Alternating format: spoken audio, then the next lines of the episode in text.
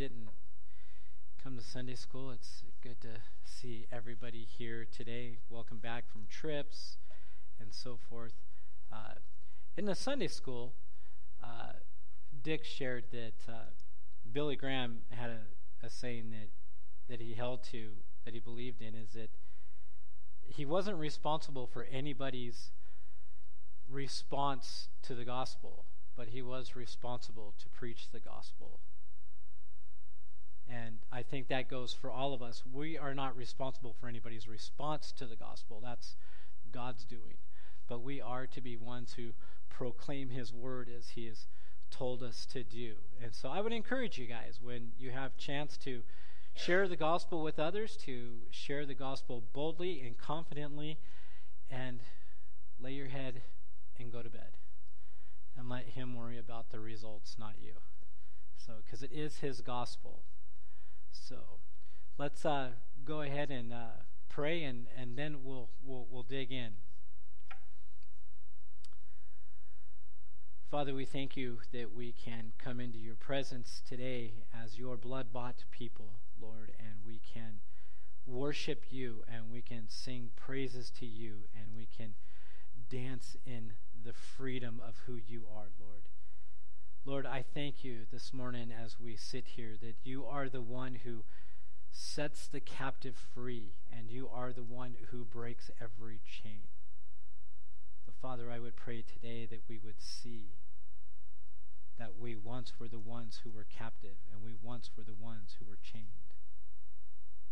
Father, so open our eyes to who you are and how great you are. Lord, I thank you for everyone here today. Lord, I pray for Karen today, Lord, as we all know Karen, as she's had another loved one pass away. Lord, we pray for her and her husband and give them strength as she uh, comes upon the anniversary of her son's death. Lord, we pray you would comfort her and her husband in all these areas. Lord, we pray for uh, Mike and we pray for Debbie and their backs. Lord, that you would just touch their backs, Lord, and heal them and give them much rest with this, Lord. And for anyone else in here today who's ailing or has aches and pains, Father, that we would know that one day we will not have these aches and pains, but we will be with you.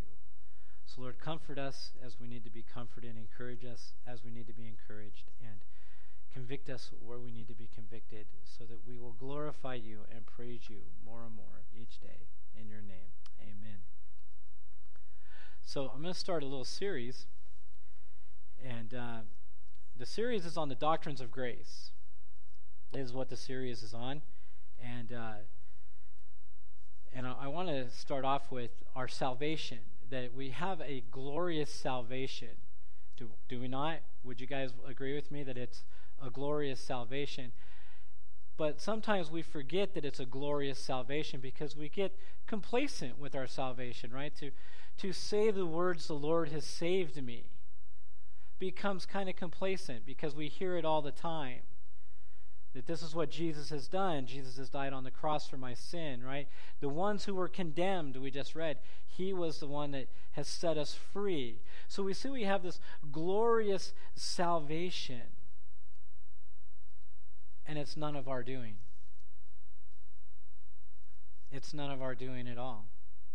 It's all of his work that has that he has done. So today, as I start this, it's going to be, like I said, on the doctrines of grace. This is nothing new. The doctrines of grace aren't new, they're in the scriptures. So if you have an argument with the doctrines of grace, do not argue with the messenger, but argue with the scriptures. Because the scriptures are complete and they're full with these doctrines of grace. But there has been arguments through the years. Uh, Augustine and Pelagius argued with it. Martin Luther and Erasmus. Uh, John Calvin and Jacob Arminius. And we see that in our study through uh, Christianity in America, that the very thing that John, Jonathan Edwards and George Whitefield preached were the doctrines of grace, which set ablaze the first great awakening.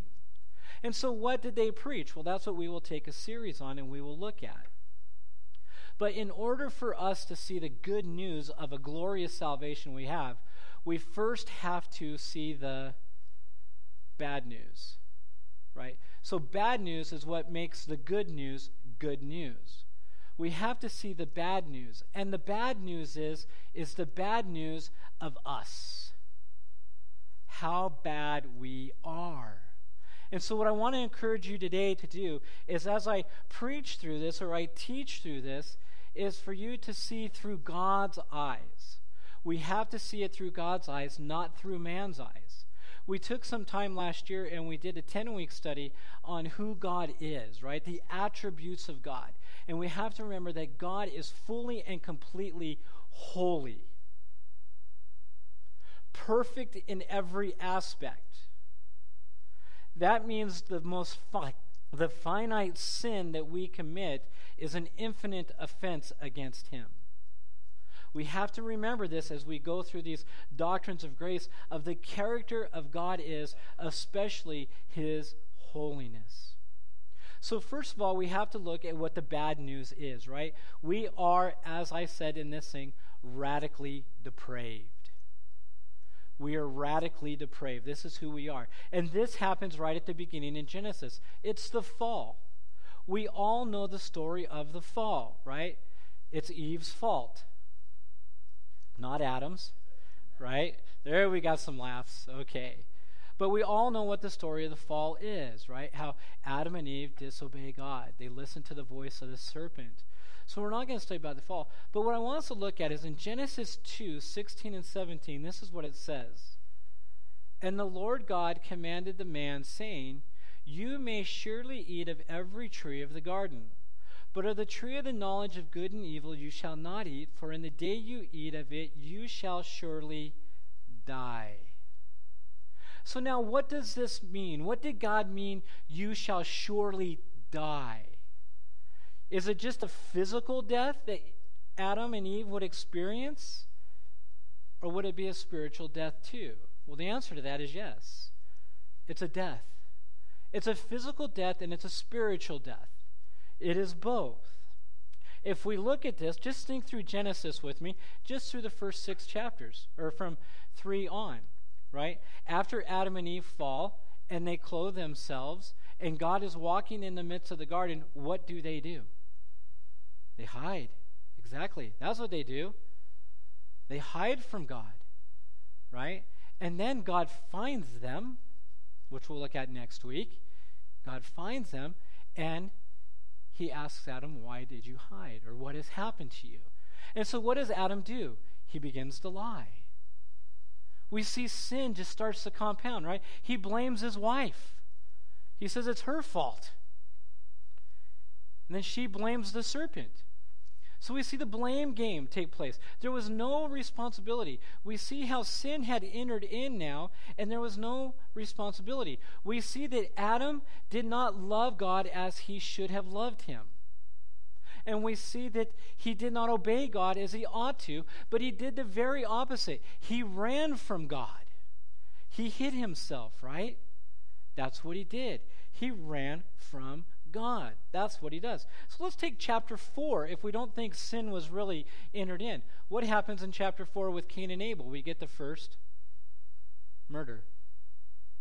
Now, the first murder takes place. And then we see in chapter 5, we see in chapter 5, we see in Adam's genealogy, we see these words that take place. And they died. And they died. They lived a long time, but they died. We have a physical death. Then we get to chapter 6. Chapter 6 begins what? Does everybody know what chapter 6 begins? It's the flood, right? It's the flood. And this is what we read in chapter 6, verse 5. The Lord saw that the wickedness of man was great in the earth. The wickedness of man, their depravity, their radical depravity right? Oh, well, no, they had to be good, but that's not what it says. It says, and that every intention of the thought of his heart was only evil continually. Did we catch that? This is God's word, brothers and sisters. Every intention of the thought of his heart was only evil continually. That's all they knew. That's all they did. That's all they thought was evil continually. So God destroys with a flood, except eight people. But we see just in this verse the radical depravity of man. We see that man is born into Adam's likeness. You and I are born into Adam's likeness. The very corrupt nature that Adam had, we have because of the fall. We are fully and completely and radically depraved. We are corrupt. This is who we are. So now let's fast forward into the New Testament. And what, is, what does Paul say about it? What does Paul say about it? Well, let's look at this. So the first thing we have is this fall, this sin. Well, Paul takes a different way. Paul says that the unbeliever, the one who is born into Adam, is dead.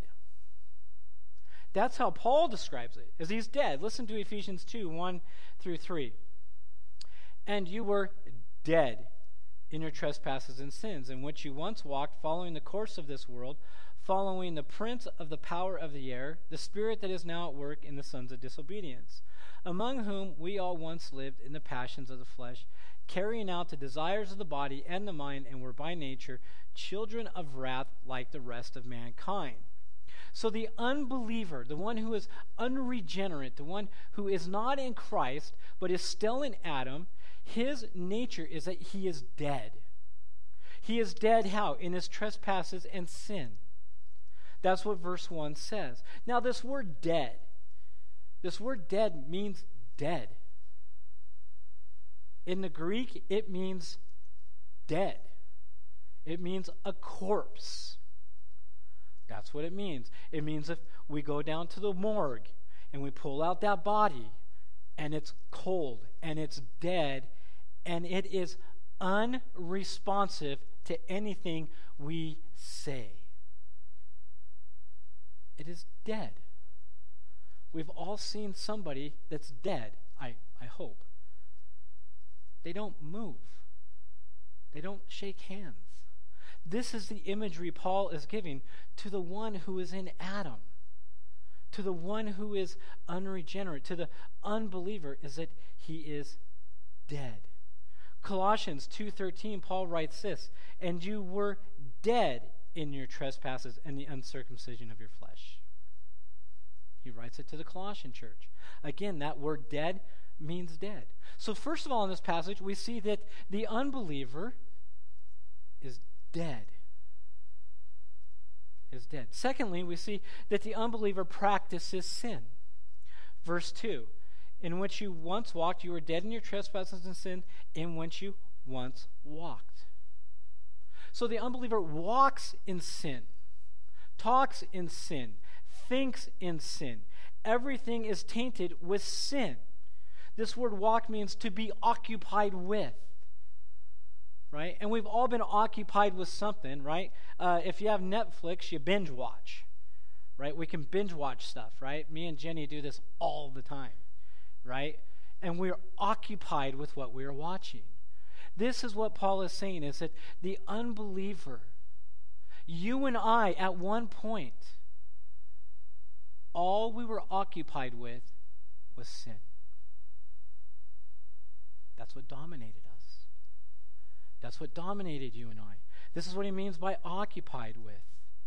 This is the reality of the unbeliever. This is what keeps him from the kingdom of God. This practice keeps him from the kingdom of God. 1 Corinthians 6 9, or do you not know that the unrighteous will not inherit the kingdom of God? Do not be deceived, neither the sexually immoral, nor the idolaters, nor adulterers, nor men who practice homosexuality. These people will not enter the kingdom of God. Galatians 5 19 through 21. Now the works of the flesh are evident sexual immorality, impurity, sensuality, idolatry, sorcery, enmity, strife, jealousy, fits of anger, rivalries, dissensions, divisions, envy, drunkenness, orgies, and things like these. I warn you, as I warned you before, that those who do such things will not inherit the kingdom of God. It is the practice of sin. This is all the unbeliever does is he practices sin. Now, why does he practice sin? Because he's enslaved to it, right? We sang the song, You break the chains. You break the chains. God breaks the chains. We don't break the chains. We can't break the chains. Why? Because we are unable to break the chain. Why? Because you're dead. It's simple. Because you're dead. You can't break the chains. You need God to break the chains. You're enslaved to sin. Verse 3 Among whom we all once lived in the passions of our flesh. Look at that word lived. They live in the passions of their flesh, carrying out the desires of the body and the mind, and were by nature children of wrath, like all of mankind. They have no power to choose differently. They do not understand the battle because all they do is sin. Think about it. Think about it when you came to faith. Think about it when God drew you to Him. Think about when God saved you. Guess what happened? The battle became real, right? Now all of a sudden you're like, ooh, wow, that's sin. but before you were like, ah, no biggie. Everybody's doing it, I'll do it.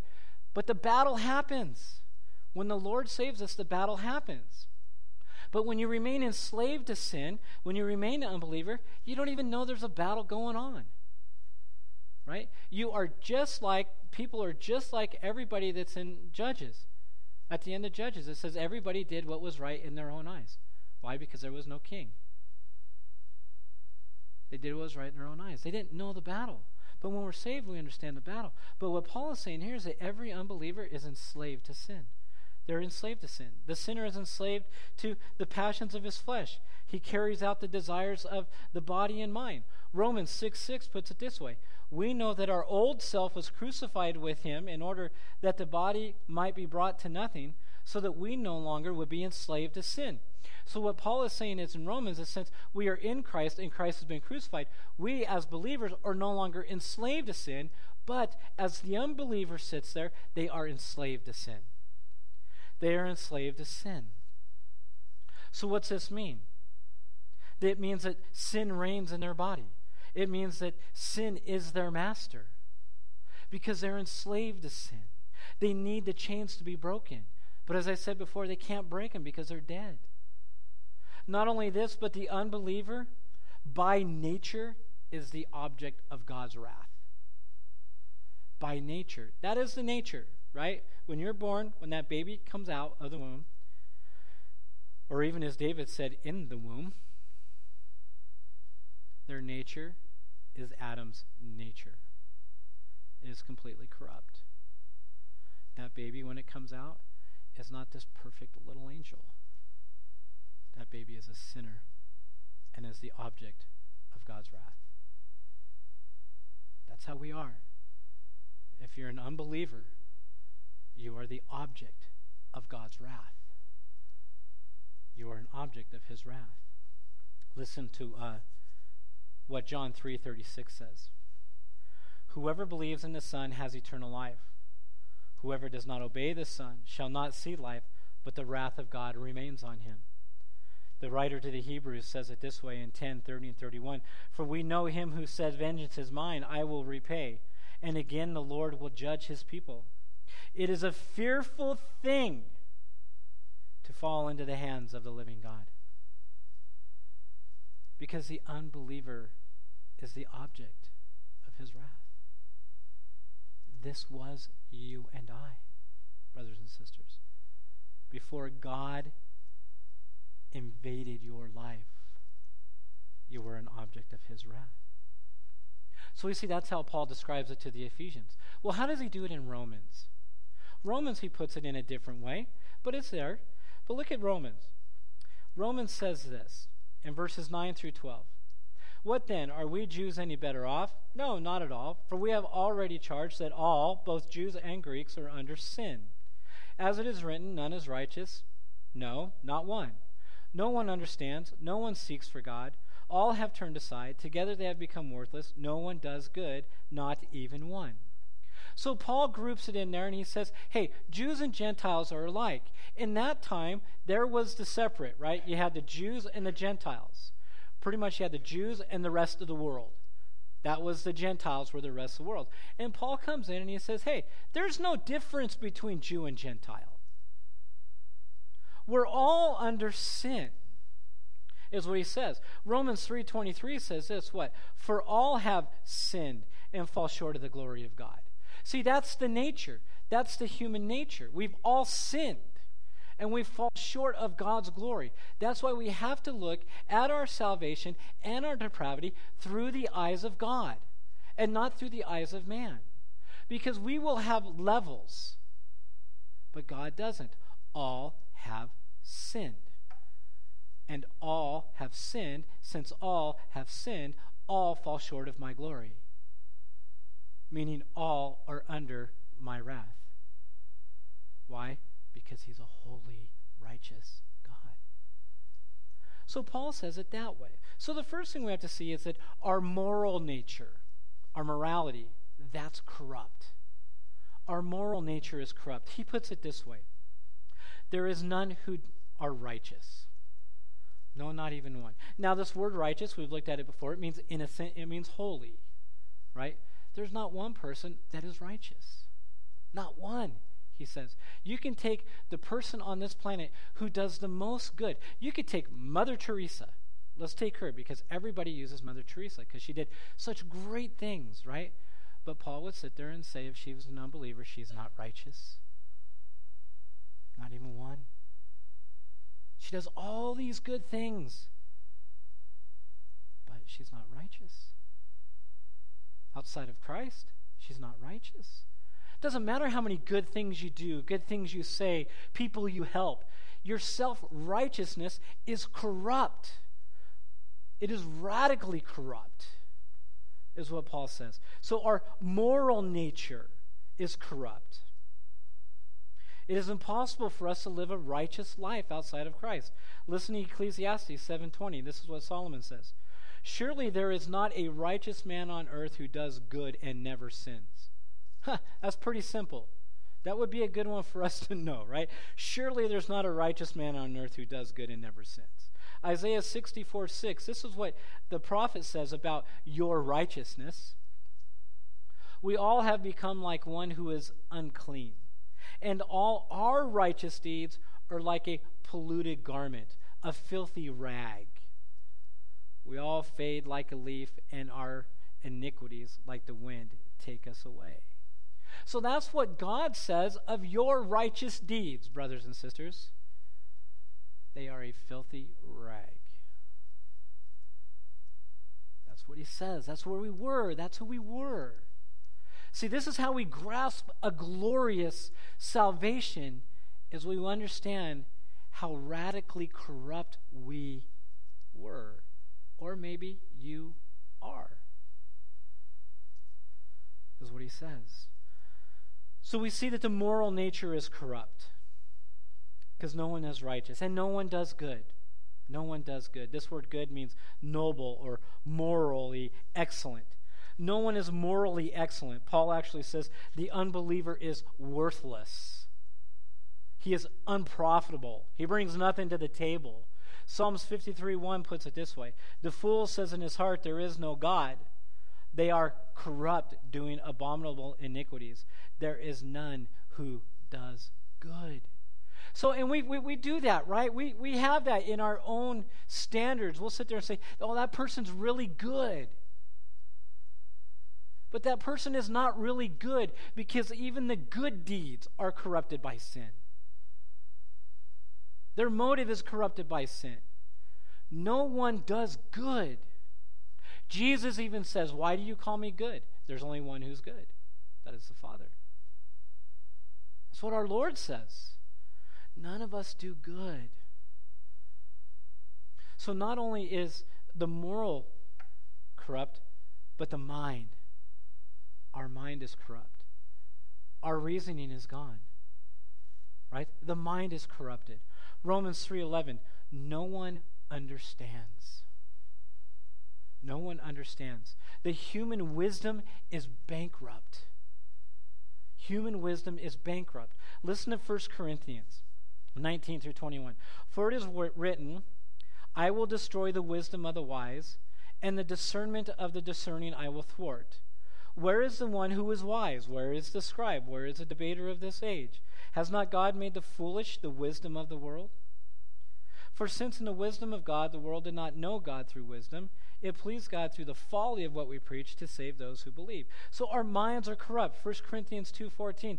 The natural person does not accept the things of the spirit of God, for they are folly to him.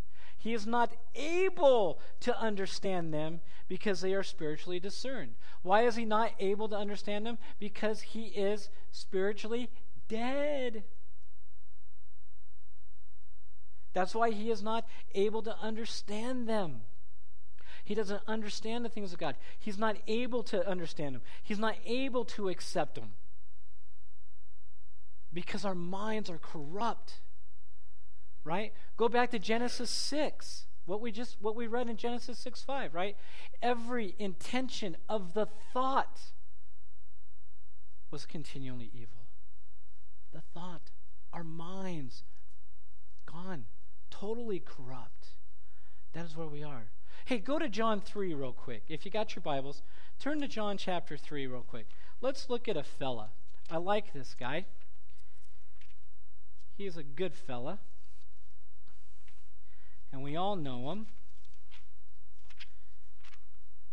And this guy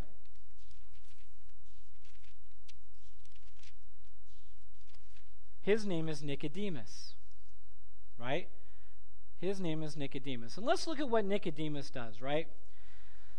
So in verse 1, it says, Now there was a man of the Pharisees named Nicodemus, a ruler of the Jews. This man came to Jesus by night and said to him, Rabbi, we know that you are a teacher. You come from God, for no one can do these things, signs that you do, unless God is with him. Jesus answered him, Truly, truly, I say to you, unless one is born again, he cannot see the kingdom of God. Nicodemus said to him, How can a man be born when he is old? Can he enter a second time into his mother's womb and be born? Jesus answers, Truly, truly, I say to you, unless one is born of water and of spirit, he cannot enter the kingdom of God. So here we got Nicodemus, right? And he comes to Jesus, and he never asks a question, but Jesus gives him the answer that he wanted, right? That's what he gives him. And this is what he says Nicodemus, unless you are born again, unless you are born again, you cannot see the kingdom of heaven.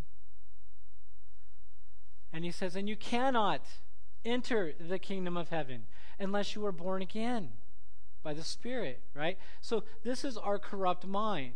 So Nicodemus is standing there, right? And Jesus says, You can't see the kingdom and you can't enter the kingdom. And the kingdom is standing right in front of him.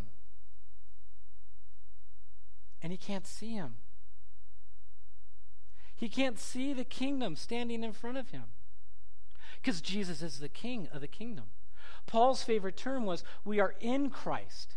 We can't enter Christ unless we're born again. But how can we be born again? It's only of the Spirit. That's what Jesus says. He's telling Nicodemus, Nicodemus, you're dead. Need the Spirit to come into your life so that you can see the kingdom. That's what he is. He stands there. Wisdom. Our wisdom is bankrupt, it is corrupt outside of Christ. Not only that, but our will is captive. Our will is captive. Look at 11 and 12, or Romans 11 and 3, 11, 12. Listen to what it says. No one understands, no one seeks for God. All have turned aside our will is held captive by sin. So, what does that do? What does sin do to us as it holds us captive? It means, first of all, that no one seeks God. That is why it's crucial that we read the Word. No one seeks God. Do we get that? No one seeks God. God came into the garden. What did Adam do? What did he do? He hid. He didn't go running to him, did he? He hid. Adam did not seek out his creator. Why? Because he was corrupt all of a sudden. His will was captive to sin. He didn't go after his creator. No one seeks God. The unbeliever continually does not seek God, but is continually running from God. This word seek means to investigate or crave or worship God.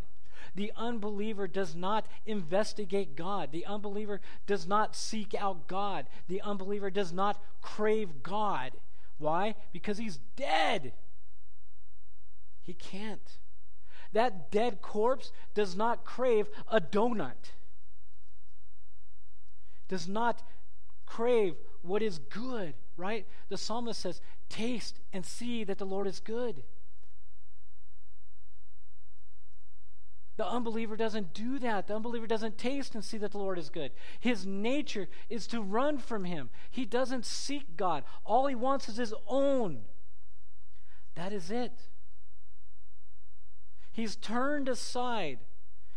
This saying is that men and women actually run from God. They turn aside from Him, they take off. And we see it in Adam and Eve. You can't deny it, brothers and sisters. It's in the writing. They hid from God. God was the one who did what? Sought them out. They didn't seek Him. So the unbeliever, in their natural state, cannot come to God. Why? Because they are unable to come to God. You and I, brothers and sisters, that was us. That was us. So, how do we apply this, right? We have to look at that. How do we apply this? This is how we, the, the first, this is how we first we apply this, is we never must forget where we come from we can't forget as believers where we came from. That you and I, we were the ones who were dead in our trespasses and sin. We practiced sin. We were enslaved to sin. We were not righteous. We did not understand. We didn't seek God, and we did no good. Therefore, we were objects of God's wrath. There was nothing attractive about us that God would set his affections on us because we were r- radically depraved. Now, this might be you today. If you sit here and you're an unbeliever and you haven't repented of your sin and you're not following Christ and trusting Christ, this is you. You are dead. You practice sin. You are enslaved to it. You are not righteous, you do not understand, you do not seek after God, and you do not do good. Therefore, the most fearful thing is upon you, and that is God's wrath. I urge you today repent of your sin, come to Christ. Hear the Father drawing you to Him. Secondly, we apply it this way we are to praise God because we are His children and we are no longer the above. If you sit here today as a redeemed child of God, one that God has brought from death to life, this now is you. You are no longer dead in your trespasses and sins, but you are alive to Christ. You no longer practice sin, but you battle sin. You are no longer enslaved to sin because you are enslaved to Christ. You are righteous. You do understand. You do seek after God. You crave God. You worship God. And the things we do is good because they're in Christ. And we are no longer the object of God's wrath, but we are the object of God's love. Amen? Amen. Yes. That's a glorious salvation. And He was the one that changed your nature. You did not wake up one morning and go, oh, this is what I need to do. I will just will myself to do it. You can't will yourself to do it. Just like if I got an IQ of five, which it probably is, I can't will myself to have the IQ of 149 because it's not my nature. Brothers and sisters, we can't change our nature by willing it. We need somebody to do it. Thirdly, thirdly, we worship God because we have such a great salvation. John 6:44 says this. This is what Jesus says.